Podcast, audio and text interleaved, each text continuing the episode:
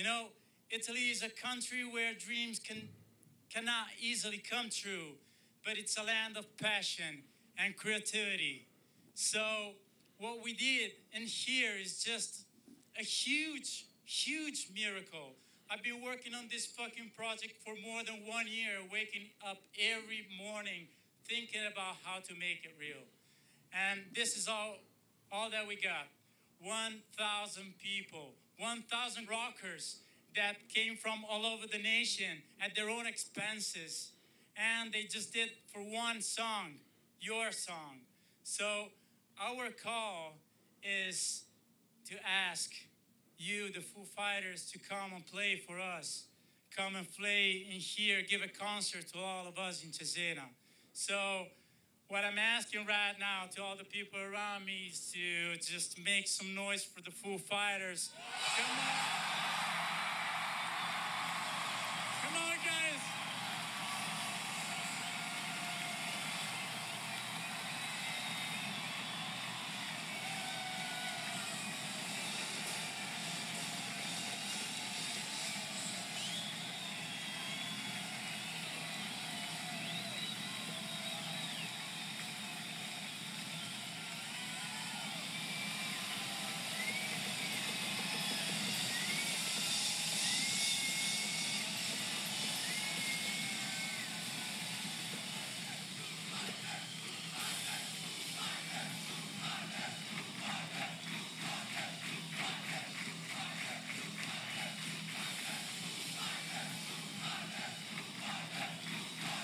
No, dico, avete capito bene?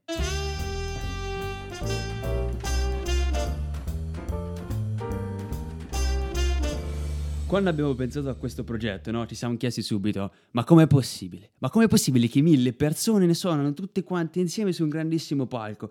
E, e, e abbiamo proprio voluto chiamare per capirlo, perché è qualcosa di assurdo. Certo. È tutto succede tutto veramente. Ed è, Ed è quella la cosa bella. Ma come? Allora, eh, succede, mm, succede praticamente la, la prima volta è successo un po', è stata la vera scoperta, nel senso che noi abbiamo invitato mille musicisti a venire a suonare eh, a Cesena questa cover eh, Learn to Fly, dei, questa cover dei Foo Fighters, di si chiamano dei Foo Fighters. Eh, con l'intento di realizzare un videoclip che poi avremmo o mandato loro perché ai tempi pensavamo che magari gliel'avremmo mandato via mail, eh, trovando la mail, oppure appunto mettendolo su YouTube e cercando di arrivare a loro e volevamo fare questo tributo enorme per eh, convincerli a venire a suonare, a fare un concerto a Cesena. Quindi diciamo è, è un po' nata così. Ah, ma quindi è partito dal nulla? È partita da nulla, sì, sì, è partita perché Fabio Zaffagnini, che è diciamo il l'ideatore del, del progetto, ehm, che è di origine geologo, quindi che, non, che, che però è un... Ah, così, un geologo. Esatto, un grandissimo amante del, del, della musica rock, del, dell'andare a vedere i concerti. Ah, diciamo che questo si era capito, eh? Eh sì, vabbè, questa era la base. Esatto. Lui è cesenate, quindi continuamente, anche tante volte, anche, anzi, io abito a Milano, invece quindi tante volte veniva a Milano per venire a vedere dei concerti, oppure andava a Roma, oppure andava all'estero, insomma, sempre girato così e quindi a un certo punto eh, gli è venuta un po' questa idea che ha detto, ma senti, ma io sempre, devo sempre andare in giro a vedere i concerti, adesso vorrei portarne uno qua nella mia città. Quindi è proprio nata con questa, eh, questa idea matta che infatti ehm, poi ha fatto un po' un, un, giro di pensiero, un giro di amici, chi poteva dargli una mano su questa cosa. Io già ai tempi organizzavo eventi perché lavoro in un'agenzia che, che organizza eventi a Milano, eventi abbastanza grossi, così quindi mi ha invitato per un caffè, mi mi ha proposto di, eh, di, di, fare questa, mm, di dargli una mano per organizzare questo evento. Come a me ha chiesto a eh, a un nostro amico fonico, come poteva fare suono, quanto doveva essere, la prima domanda che gli ha fatto è stata quanto deve essere grande il palco? Ma, ma, poi più che altro, no? Come si dirigono mille persone? Cioè, ci sarà per forza necessariamente qualcuno che va fuori tempo. E quante volte, soprattutto per una singola persona, avete dovuto buttar via tutto? Eh, qualcuno lo sa bene. Certo, vabbè, allora, una, se una persona fa, molti, fa, degli errori, devo dire che in quella moltitudine. Ah, sì, in effetti. Sì, non, sì, non è che, che, fa troppo la. cioè, insomma si nasconde anche bene fra mille musicisti. Però, mhmm, però sì, diciamo che da quel momento in cui, in cui è nata un po' quest'idea, poi eh, per quel primo che è stato quasi un anno, perché poi noi l'abbiamo fatto nel, nel luglio del 2015 e un annetto prima un po' era uscita fuori questa, eh, questa, abbiamo, questa avventura e quindi abbiamo cominciato a ragionare su come poter ehm, convo- convincere i musicisti a venire a Cesena a fare questa cosa, ehm, come raccontare Mille persone, figa, cioè ricordiamocelo, mille fottute persone, cioè totalmente dal nulla, cioè non so quali sono poi le vostre capacità di marketing o di influencer, ma non so come avete fatto a convincere. Sì, vabbè, secondo me è più facile convincere mille persone che a suonare tutte insieme che i Foo Fighters a, ve- a- a venire a Cesena, cioè... re- Boh, oddio, secondo me dipende tutto da una cosa, il budget. Beh, oddio, secondo me, però, boh, non so. Beh, se sei partito da zero, il budget conta poco, cioè conta tutte le E idee. qua c'è ragione. Effettivamente raccogliere i mille musicisti è stata, è stata mo- quasi come raccogliere anche i soldi per, per- per fare questa cosa. Anche quella, anche quella è stata, è stata una, una dura, dura lotta. Infatti eh, c'era una, una delle nostre, una nostra amica, una delle nostre socie che faceva ricerca di fundraising, che era disperata perché andare da degli sponsor a chiedere ma vuoi fare, ci vuoi aiutare a fare questa cosa che sembravamo dei pazzi, si è presa una serie di porte in faccia pazzesca, M- Marta, che, che- che ha dovuto... Eh vabbè, io oggettivamente se dovessi sponsorizzare un evento del genere non ci penserei due volte. Cioè, solo l'idea è geniale, ma al di là dell'originalità, perché non è tanto quello, è proprio il fatto che è un qualcosa che funziona, di dirompente, cioè è un qualcosa che si sposa benissimo con il concetto di rock. Cioè, è proprio una cosa assurda. Beh, eh, secondo me è una cosa che rimarrà assolutamente negli annali questa cosa. Beh, secondo me in realtà sono proprio quelli che vi hanno chiuso le porte in faccia che in questo momento si stanno non solo mm, mordendo tutte le mani, ma proprio mm, si stanno a scorcare il braccio, non, non lo so. Tante volte diciamo quelle sedie che sono saltate perché ci hanno dato quei no, però effettivamente noi comunque non eravamo una, cioè non è che eravamo un'agenzia, una casa di produzione, cioè eravamo veramente sette amici, cioè nel senso proprio, ehm, quindi la credibilità da quel punto di vista, uno diceva anche, ma adesso questi ci propongono questa cosa, uno, l'ideatore è un geologo, cioè nel senso comunque...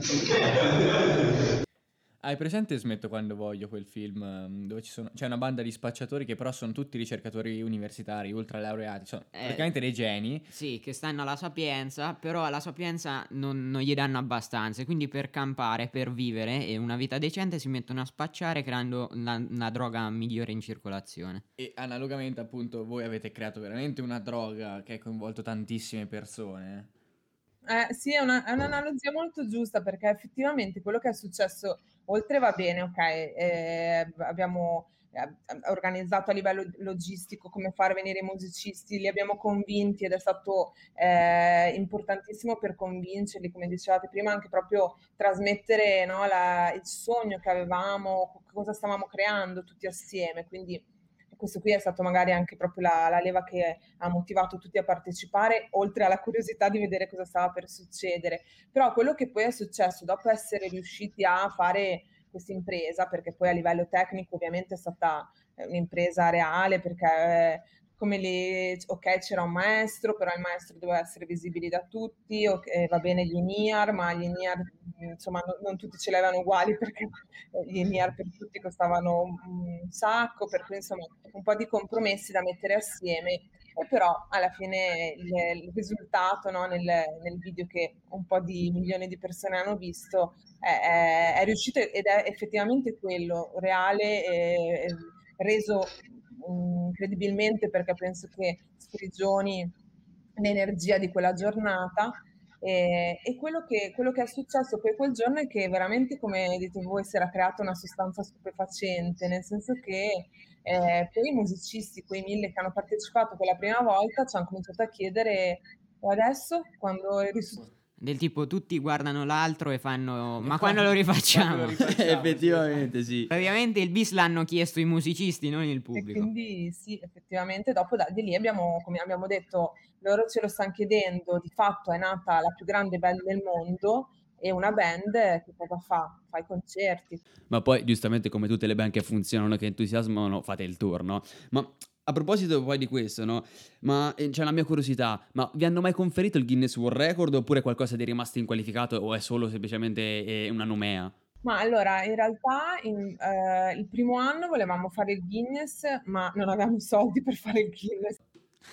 Ah, ma quindi servono pure i soldi per chiamare la commissione. Sì, sì, sì, ehm, come si chiama? Comunque il, ehm, Marco Frigatti. una persona che viene, che viene a convalidarlo e quindi ma non stiamo parlando di cifre allucinanti, però per noi è anche...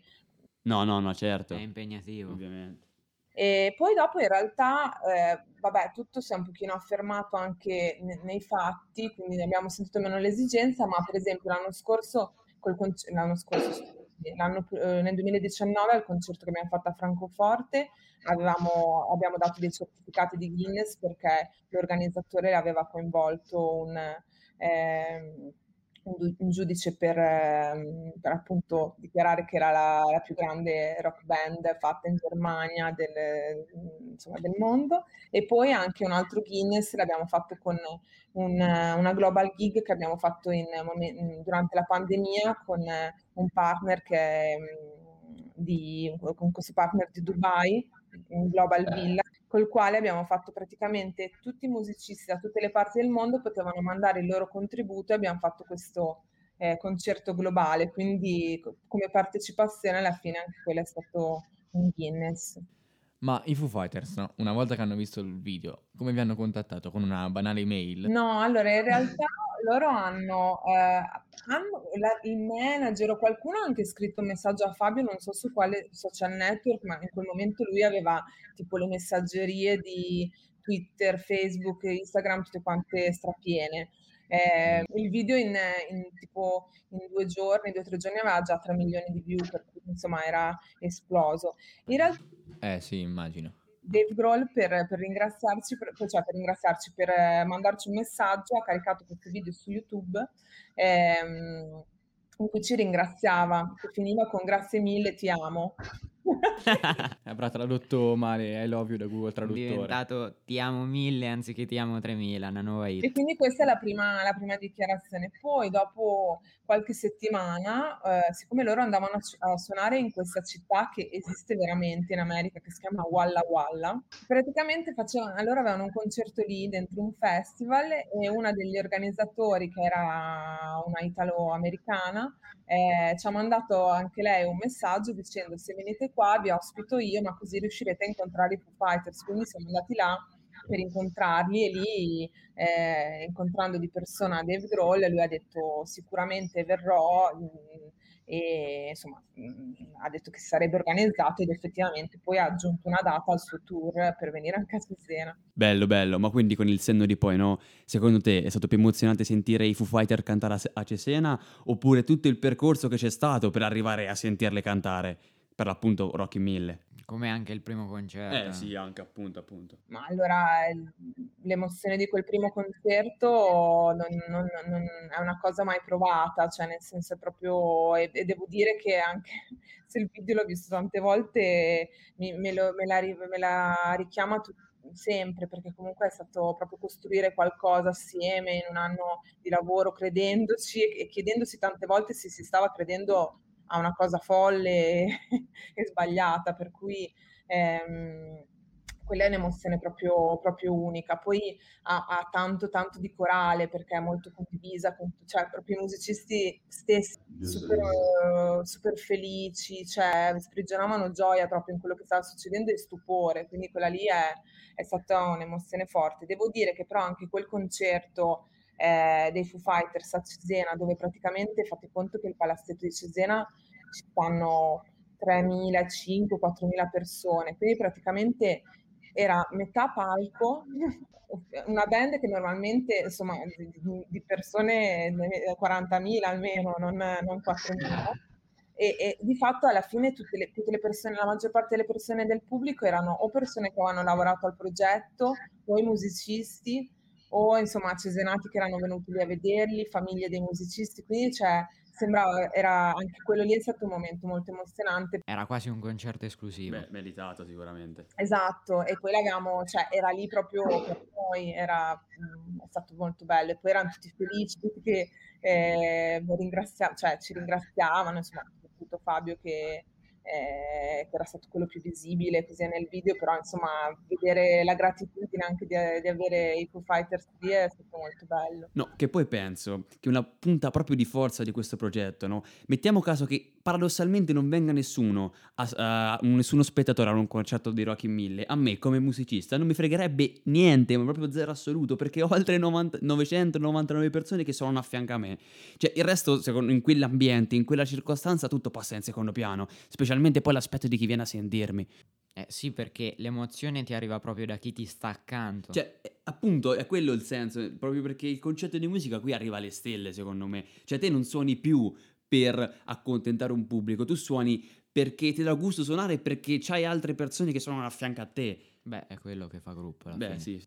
Ecco, no, ma poi a proposito, no, parlando di concerti, dico, ma il tour europeo, già le date scorse sono andate bene, sono, in pre- sono previste date future? Allora, di già ci sono state, cioè nel 2019 già ci sono state delle date europee che appunto sono state in Germania e a Parigi.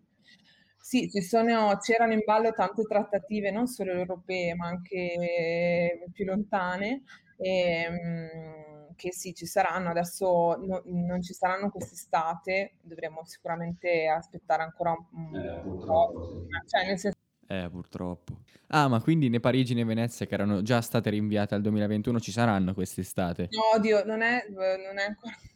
non si sa. No, non non si è sa. sicuro, non è sicuro. Beh, è il governo che cambia idea ogni due per tre. Ah, poi io vi do un consiglio, no? Perché io vi dico, vi dico una cosa, attenti gli americani, perché loro a fare le cose in grande e in esagerato sono i master, sono loro praticamente che fanno solo cose grande e esagerato. Quindi attenti perché un'idea così ve la possono rubare, possono fare proprio i copioni. No, non, no, non è- non lo so, non è- gli americani abbiamo un sacco di fan, veramente tanti. Tante volte c'è degli, degli- degli appassionati che dicono, "Ah, no, venite qua, sembra che si stia chiudendo una data, poi in realtà eh, s- scorre via e, e ancora non siamo riusciti a chiuderla, però per il seguito che abbiamo in America avrebbe, insomma, veramente dovrebbe essere veramente una delle, delle prossime da, da chiudere, però ci stiamo a vedere. Per quanto riguarda le date di quest'anno, ancora, adesso prima ho detto così, ma non, non ci sono certezze, però vedendo un po' come sono queste prime riaperture, non so se saranno sufficienti, perché poi noi eh, c'è solo in mille sono a suonare, per cui Eh, vabbè, sì, è difficile effettivamente. Tutti su un aereo non ci stanno. Ah, a proposito di potenza mediatica, no? Io ho un sogno. Così come avete raggiunto i Foo Fighters, no? Riuscite a coinvolgere Riccardo Muti, che è un direttore d'orchestra, direi abbastanza famoso, che dirige Mille, cioè sarebbe un sogno. comunque se abbiamo suonato, cioè ci ha diretto una volta Pepe Vessicchio. Beppe Vessicchia, capito? Passa la reciaca alle Rock in Mille co- proprio con uno schiocco di dita. Beh, io personalmente Peppe Vessicchio lo vedo meglio a Rocky 1000 che a Sanremo, eh. Senti, posso fare una considerazione? Eh, il rock negli anni in Italia è cambiato molto, no? E io lo suddivido quasi con due periodi, un pre-Rock in 1000 E un un post- post-Rock in un 1000, post-Rock in esatto. 1000. Ah, esatto. tipo pre-Covid e post-Covid, insomma. Sì, perché alla fine se ci pensiamo, cioè eh, fino agli anni 90 il massimo, il massimo esponente del rock in Italia, secondo la popolazione, secondo la folla, era Vasco Rossi, no? Liga Certo, mezzo sì, sì. mezzo. Liga Bue dici anche? Vabbè, Ci vediamo da Mario e, mm, va bene, e sostanzialmente comunque eh, dopo è passato sempre in secondo piano, cioè in Italia negli anni a seguire ci sono generi, che ne so, il pop, ultimamente anche il rap o comunque l'indie, eh, che diciamo l'hanno tenuto, non dico nascosto, ma sicuramente in sottofondo, non era la prima base, quindi io vorrei un'opinione tua perché alla fin fine solo in quest'anno in cui i Maneskin hanno, vinto Sanremo il rock è ritornato un po' in auge. Non lo so, cioè effettivamente sì, nel- diciamo che il rock viene dichiarato morto, soprattutto in Italia, da un po' di tempo, no? Ed effettivamente, insomma, ha, ha avuto più popolarità eh, nelle- nei, grandi numeri, ha- hanno avuto più popolarità altri generi. Poi in Italia magari il rock non è che sia stato mai così tanto ehm, popolare. effettivamente devo dire che incontri anche una un'osservazione che una riflessione che anch'io mi son trovata a fare anche con la vittoria dei Maneskin, oppure per dire anche ehm, anche i Little Pieces ehm, Of Marmalade. Eh, che non han vinto, ma comunque sono sono arrivati molto avanti, quindi che a livello di, mhmm, mediatico, di grande di risposta, no, del del grande pubblico ci sia stata questa questa adesione è una cosa che che effettivamente magari dà un segnale che, u quella quel che il rock non sia morto, ecco, quindi che sia ancora magari per, mhmm Bah, per me il rock non morirà mai. No, Ah, n- Se no. lo dici tu, insomma, è una botte di ferro. È certificato. No, ma poi anche riprendendo un attimo quello che hai detto prima tu, Claudia, una cosa interessante su cui vorrei un attimino anche concentrarmi è proprio il fatto che eh, comunque sia eh, il, il genere rock che tutti noi abbiamo ascoltato, che comunque è stato all'auge, proprio ai massimi livelli, è stato un rock che è stato partorito da una cultura, que- quella americana, che era profondamente lontana e differente da quella italiana. Come dicevo prima, no Mattia, anche la cultura È- è paese dell'estremizzazione. Esatto, dell'estremizzazione, esatto. E che quindi eh, in un certo qual modo, anche secondo me, sotto il mio punto di vista, può dare una spiegazione al fatto perché il rock italiano sia riassumibile in Ligabue e Vasco Rossi. Però comunque una cosa che però una- vorrei anche spezzare una lancia all'Italia, proprio per il fatto che essendo che il rock è una cultura distante da quella che è la cultura sociale italiana, Rocky Mille nasce proprio però in Italia. Cioè una- un, un paradosso che però è molto molto... cioè fa riflettere come cosa. Sì, poi dai, eh, diciamo il rock poi è anche, no, un, spesso è legato a, eh, a, a delle, al riformismo, al, al volere insomma cambiare le cose, anche un forte, necessita di un forte spirito anche di, di appartenenza. Quindi eh, se adesso c'è questo, questo rinnovato, diciamo, anche interesse, anche, più allargato, dai, penso sia un buon segnale, visto che comunque eh, è un momento molto individuale, no? Anche, quindi il fatto che, che sia così più, più condiviso mi fa, mh, insomma, è un, è un bel segno, spero che sia così. eh. Claudia, posso farti una domanda? Qual è il tuo genere musicale preferito? no, domanda un po' scontata, Beh, eh. direi. però eh, ci è già capitato una volta che avevamo intervistato Giulio Armeni, che è l'admin di Filosofia Quatt, che è una pagina fantastica, fa meme sulla filosofia, che io ho chiesto, eh, Giulio, su cosa ti lauri adesso che si stava lavorando lì a poco? Filosofia, vero? No, proprio cu- cu cazzo. Lettere. Lettere. Vabbè, non è tanto distante, Vabbè, era però, tanto distante, però però, eh. diciamo che rende il concetto. No, eh, beh, no, a me, piace molto il rock, adesso magari non eh, il più, il più estremo hard rock, però ho sempre, eh, ho sempre seguito molto concerti rock, indie rock, eh, amo molto anche la, anche la musica italiana eh, e il cantautorato italiano, quindi insomma mm, c'è anche quest'altra quest'altra parte qua. E sono fondamentalmente una curiosa, per cui in realtà mi piace tantissimo scoprire le cose che, che non conosco con, con apertura. Poi vabbè, ci sono delle cose eh, che magari mi sono un po' più... cioè non è che mi riesce a piacere tutto, ma penso sia normale. Noi abbiamo ideato un gioco, no? Che in realtà è un preferiresti, un pretesto po' così giocoso, per realtà eh, parlare di punti di vista interessanti. E una serie di domande, no? Dove tu devi scegliere tra due opzioni. E il primo preferiresti, di cui eh, che ti voglio fare, riguarda l'iconicità delle maggiori band rock della storia. Io ti voglio far scegliere tra due canzoni. Tu preferiresti presenziare dal vivo a November Rain dei Guns N' Roses o Starway to Heaven dei Led Zeppelin. Però bada bene che puoi fare solo una delle due. Led Zeppelin. Ah, ok, ok, allora siamo in due a scegliere Led Zeppelin. No, ma in realtà ti spiego perché questa scelta particolare tra queste due band è dovuta al fatto che un po' di tempo fa su Virgin Radio, la band, cioè la radio rock, ah, La migliore radio che c'è proprio in assoluto. eh, ehm, passavano una- un, in realtà un, um, un estratto del giornalino eh, Rolling Stone, no? il giornalino Sì, quello lì di sempre di- che parla di rock, dove facevano una gara tra le più grandi band rock della storia e in finale proprio sono arrivati Guns N' Roses e Led Zeppelin, da qui poi il perché della domanda.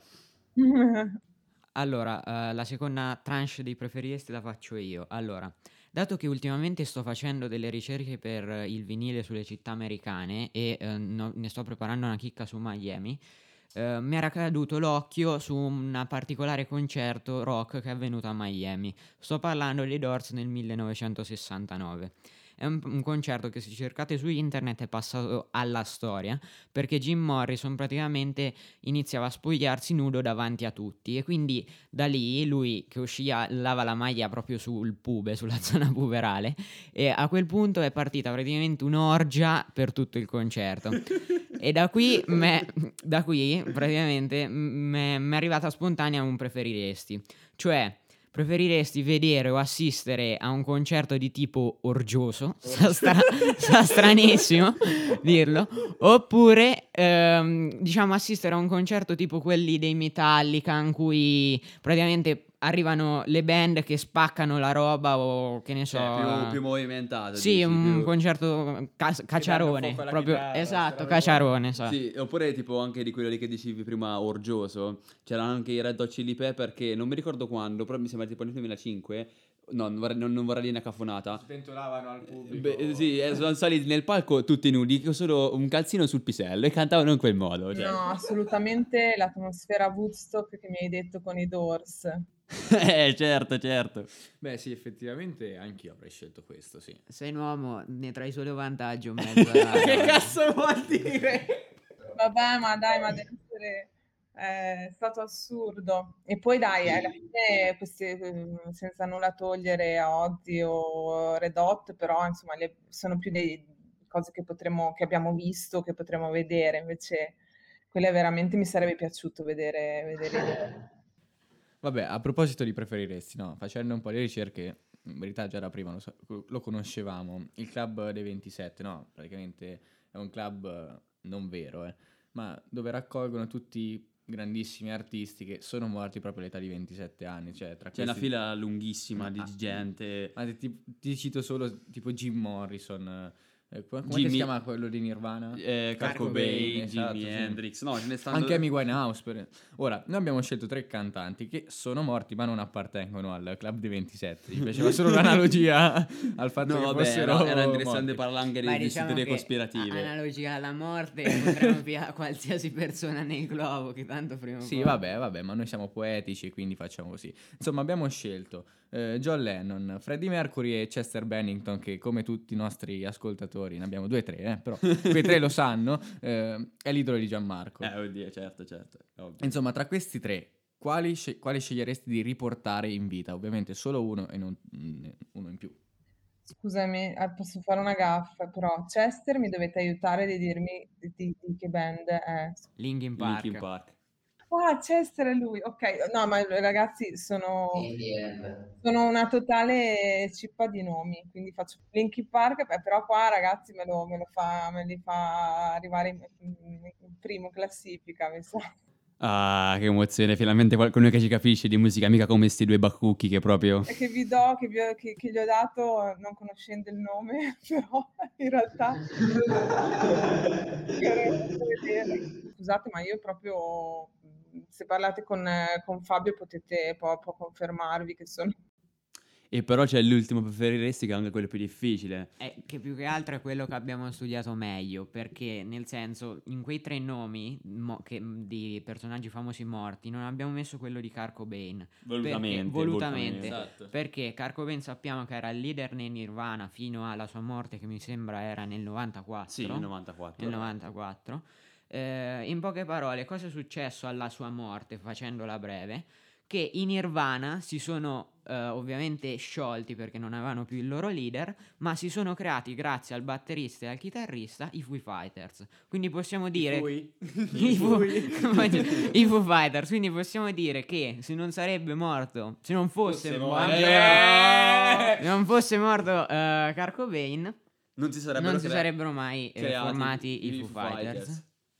Lo so, lo so, cioè nel senso eh, Dave Grohl era il suo batterista. Quindi sostanzialmente preferiresti avere ancora i Nirvana o i Foo Fighters? Ma sì, le cose sarebbero successe comunque, avrebbero comunque fatto altri progetti, perché no, gli artisti le fanno comunque. No, è vero, qui ha sollevato un punto interessante come risposta, ma perché ci sono tanti, eh, effettivamente ci sono tanti artisti che fanno più progetti contemporaneamente, non è una cosa tanto poco banale. Eh, Io non mi capacito, come si fa ad, ad avere due band contemporaneamente? Beh, in realtà non è difficile. eh. Ma è impossibile. Ma no, ma tanti artisti hanno più progetti, per cui adesso magari, non, non- magari sarebbe stato più difficile che fossero diventati Foo Fighters, però magari invece di, di- di morire poteva semplicemente fermarsi per un po'. Sì, ma tu pensi che in mille persone nessuno di quelli segua altri progetti con altre band? Vabbè, ma è diverso. Un conto è quando sei mille persone, un conto magari una band di 4, 5 persone, quando lì veramente sei una famiglia, un gruppo preciso che sta lì giorno e notte a creare, a produrre. Però molte, molte band hanno, poi magari all'interno chi ha il progetto da solista, chi ha altre band, cioè, mh, musicisti, anche magari capita che il batterista suoni anche in, altre- in altri progetti, cioè questo è, è- cioè, capita, capita spesso, quindi dopo ovviamente sono due, sarebbero due realtà veramente tutte e due così ce- celebri che eh, sarebbe difficile far coesistere il tour, no? Però Comunque, tornando un po' anche al discorso di prima, no, vorrei sollevare un, un attimo un punto che a me mi interessa particolarmente, perché parla- oggi, bene o male, parliamo di rock, però eh, cioè, voglio fare un attimo un confronto con quello che è eh, la musica odierna, anche, anche riferendomi a voi due. Il punto è uno, eh, anche te magari Claudia sei diciamo una persona un po' estranea da questo che sto per dire perché comunque l'ha detto te prima sei molto curiosa quindi non penso che tu giudichi eh, in malo modo o comunque con una mentalità chiusa eh, le nuove musiche odierne però molti che magari hanno, hanno vissuto eh, gli anni 70, gli anni 80, gli anni 90 quindi sono figure di, tran- di transizione giudicano la musica attuale come una musica spolpa come una musica che è nettamente inferiore a quella che sono state le, gra- le grandi band rock dell'epoca no? Ah, secondo me non hanno tutti i torti questi, però è un dato oggettivo, nel senso non è che questi la giudicano malamente. La musica degli anni 70, secondo me, proprio è una cosa oggettiva, aveva qualcosa in più. Cioè, E nel non senso- la puoi paragonare alla trap odierna, appunto, lo diceva prima. Una critica eccessiva che in generale è caratterizzata non solo nella musica, ma in tutte le cose se ci pensiamo, cioè il si stava meglio quando si stava peggio, oppure ah, ma ai tempi miei le cose come si facevano bene. E quindi anche nella musica eh, ora si sente, eh, ma una volta negli anni 70, negli anni 80, quella sì che era vera musica, mentre oggi no. Beh, sì, però devi anche considerare che comunque, cioè nel senso, all'epoca chi, ehm, chi sfondava nella musica era veramente un musicista. Cioè, tutti i musicisti bravi erano tutti musicisti che veramente possedevano l'abilità per farlo. Ora tutti sono capaci di entrare a, fare, a far parte del settore della musica, no? Te, giustamente, Claudia, cosa ne pensi? Allora, innanzitutto questo "ah, ma ai miei tempi era meglio", penso che sia una, una- una frase che qualunque generazione si è, da, da quelle, da quelle Esatto. si è trovata a dire. Poi in questo momento, cioè, credo che sicuramente sono anni in cui la critica eccessiva proprio sia eh, emblematica, nel senso che tutti devono dire qualcosa o criticare in maniera anche non richiesta ed esagerata. eh, sicuramente tanta, tanta è dovuta anche a- all'abitudine no? che, si ha- che si è presa ormai di dover per forza criticare e giudicare eh, le cose. Ehm, allora, sicuramente un po' quello che, che un pochino avevamo toccato, che dicevo prima, eh, sul fatto che sicuramente molte, mol- le- molte band rock si sono inserite, quelle diciamo un po' più del passato, in dei momenti di grande transizione, no? Anche sociale, hanno portato proprio dei, dei movimenti di, di cambiamento. A capo del cambiamento. Ecco, sì, sì, so. Forse questa potenza oggi n- n- non è uguale perché non c'è uno stesso, non lo so, un cambiamento da, da portare, non, non, non, non, non c'è questo stesso traino, non lo so. Beh, ecco, però qui la situazione è invertita, nel senso che all'inizio loro erano i vettori del cambiamento, in che senso? Che erano loro che scuotevano i cambia- le mode, i cambiamenti sociali, erano, erano loro i, i motori primi di quelli che erano rivoluzioni o comunque erano veicolatori di messaggi. Adesso in realtà la situazione, dal mio punto di vista, magari è un po' mh, il contrario, nel senso che loro hanno un ruolo più passivo, ovvero loro ca- diciamo che cavalcano l'onda che a loro serve, che a loro è, che a loro è comoda per magari avere successo, nel senso che comunque sia, adesso non credo, non credo ci siano esempi di contraddittori di quello che io sto dicendo. Sì, Sì e no, è rischioso. Cioè, nel senso è rischioso, o- ok, perché magari non è generalizzare è sempre pericoloso. Però ti dico che come comportamento di tendenza generale, beh, non male è questo. Io parlo ovviamente in- in- analizzando la situazione da un punto di vista generale, ovviamente. Quindi, cioè, tu di- stai dicendo che eh, il, capo di un movimento in, in che, in che senso? Nel senso che, eh, allora, ehm, prendendo, esempio- prendendo sempre del passato, no? Gli anni, gli anni, che ne so, eh, gli anni del sesso, droga e rock and roll, gli hippie, erano tutti eh, mh, ideologie che impartivano Cioè, da musicisti. la musica guidava, Eh, guidava il la- cambiamento, il- guidava il, ca- il cambiamento. Adesso il movimento sociale, sociale, ok. così. E invece adesso magari non tutti, perché non è vero così, però eh, la maggior parte, gen- diciamo che da un punto di vista generale, molti invece si adeguano a quello che è Ah, eh, sì, la sì, moda. nel senso, ok. va la trap, allora si- molti più- fanno la trap, ok, Ok, sì, capito? sì, sì. sì, eh, ma perché oggi si è molto più, eh, più preoccupati di dover, di dover stare in dei canoni, di doversi dare un'immagine, no? Quindi stiamo, stiamo, faccio rock, mi vesto da rocker, faccio il rocker, cioè c'è un pochino questo, eh, forse di più che quello che faccio identifica quello che sono, cioè forse un tempo quello che, che si faceva identificava quello che eri e, e invece quello che un po' stai dicendo tu è la preoccupazione di dover avere successo fa sì che eh, si, si- si- si pensi, si per- perda di importanza proprio anche no, il, il messaggio che porti, ma più come lo porti. Quello che, quello che mi fa piacere, tornando un pochino a- al nostro progetto, no, che alla fine ruota tutto attorno, attorno al rock, è che eh, è proprio quella, quella condivisione, quel, quel ritorno proprio sul campo, no? Che, che perché magari i nostri musicisti possono essere in contatto sui social, se tramite la piattaforma, ok, i messaggi suoniamo assieme, ma proprio quel condividere quel momento nel suonare assieme dà veramente potenza a- al loro far musica. Quindi c'è questo ritorno proprio nel, nel reale, bisogno di viversi, è una cosa che, che- che, insomma che, che è molto, molto Woodstock. Eh sì, sì, esatto, molto, Molto Wood- molto. Wood- sarebbe sicuramente bello, cioè. Ma poi ora, a proposito, no, ma anche mille musicisti, secondo me non è tanto facile al giorno d'oggi trovare mille musicisti che ti suonano, eh. Ma secondo me no, cioè, alla fine si trovano. Cioè, Beh, sì, vabbè, se vuoi le trovi, quello ma nel ovvio. mondo della musica eh, alla fine è ampio sto mondo. Eh, Cioè, però- tra- chiami uno che chiama un altro, che chiama un altro ancora, reazione a catena, ecco te mille musicisti. Eh, Beh, però non è proprio così scontato. La domanda me. qui sorge spontanea proprio per fare chiarezza. Se abbiamo un ragazzo, un musicista che è appassionato, che suona da tempo, ha un po' di esperienza e ascolta questa puntata e magari sente che il progetto è fico perché questo è unico, cioè è irripetibile. Beh, non so, il, sente, insomma, non mi punta- sembra che ci sia tanto da sentire, è, è, evidente. è tutta la puntata che lo stiamo a dire e eh, sostanzialmente vuole far parte in qualche modo del progetto, può contattarvi e può entrare a far parte del gruppo? Assolutamente sì, cioè nel senso che eh, and- accedendo alla nostra piattaforma che è mille, esatto. eh, le- le- chi- chiunque sappia suonare, chiunque intendo che eh, il- il- non bisogna essere un musicista professionista, ma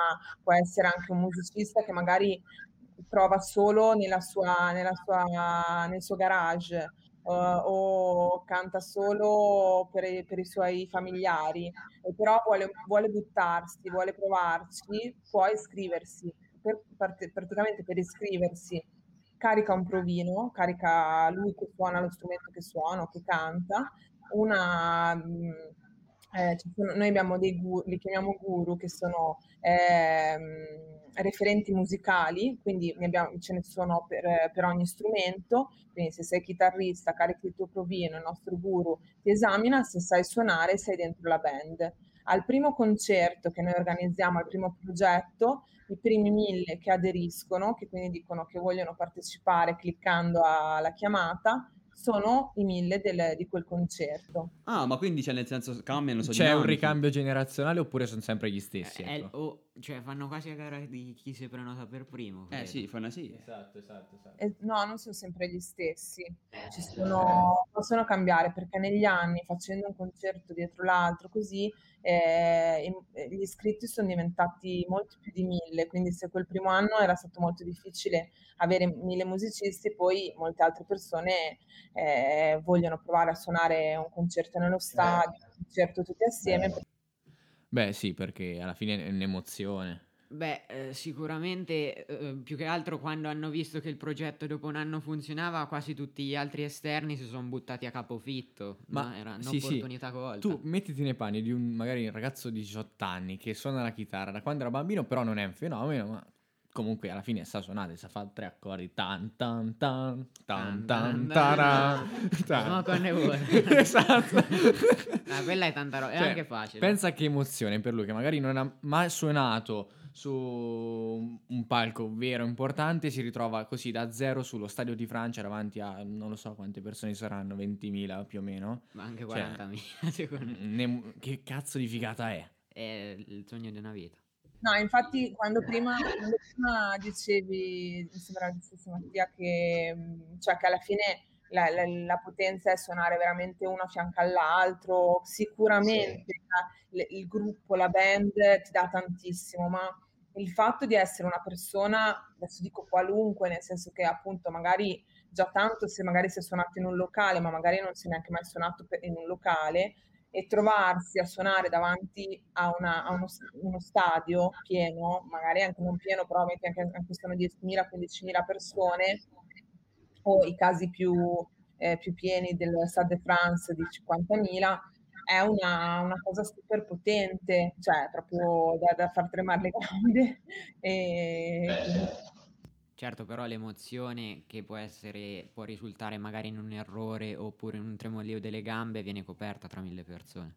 Certo, vabbè, però l'emozione e riguardo ai musicisti sono i nostri iscritti, come un po' si vede anche nei nostri video, vanno dai 5 anni ai 70, cioè proprio ci sono musicisti di tutti. Ma io sto guardando da un po' di minuti la faccia di Gianmarco. Cioè, no, perché no, in realtà fa fatica proprio a trovare un lato negativo al progetto. Cioè, più ne parliamo e più fa fatica a trovare un qualcosa che non vada bene. Ma anche il discorso che, ha detto, che avete detto prima voi, no? Ci stava a riflettere. Cioè, qualunque persona dai 5 ai 70 anni, ma perché eh, so, il range di età che ha detto lei che sono stati presenti, tutti possono andare a suonare severamente, cioè hanno la passione per la musica e si, e, e si presentano tra i mille, capito? È qualcosa che è un po', c'ha un po' di democratico. Sì, è pure nazional popolare. Cioè, capito? Cioè, è proprio... Esatto, sì, sì, è molto, molto inclusivo effettivamente. Uno... Ah, ma voi comunque per tenervi aggiornati eh, tra di voi usate comunque principalmente credo solo il sito perché sto pensando ora che tipo altre forme di Beh, mille persone. un cioè, gruppo whatsapp Pensa pensa- quanto sarebbe incasinato, appunto. ma più di mille persone perché mille sono quelle che vanno a suonare a un Sì, concerto esatto. Fai tu mille tutti. alla decima, quanto Eh, è? un casino. Esatto, No, sarebbe già abbiamo troppi WhatsApp di lavoro che è un inferno. E no, comunque sì, mh, comunque Facebook, eh, il nostro Instagram e il nostro sito sirocchi1000.com è il modo per tenerci aggiornati. Sicuramente. E speriamo di avere nuove avventure prestissimo proprio.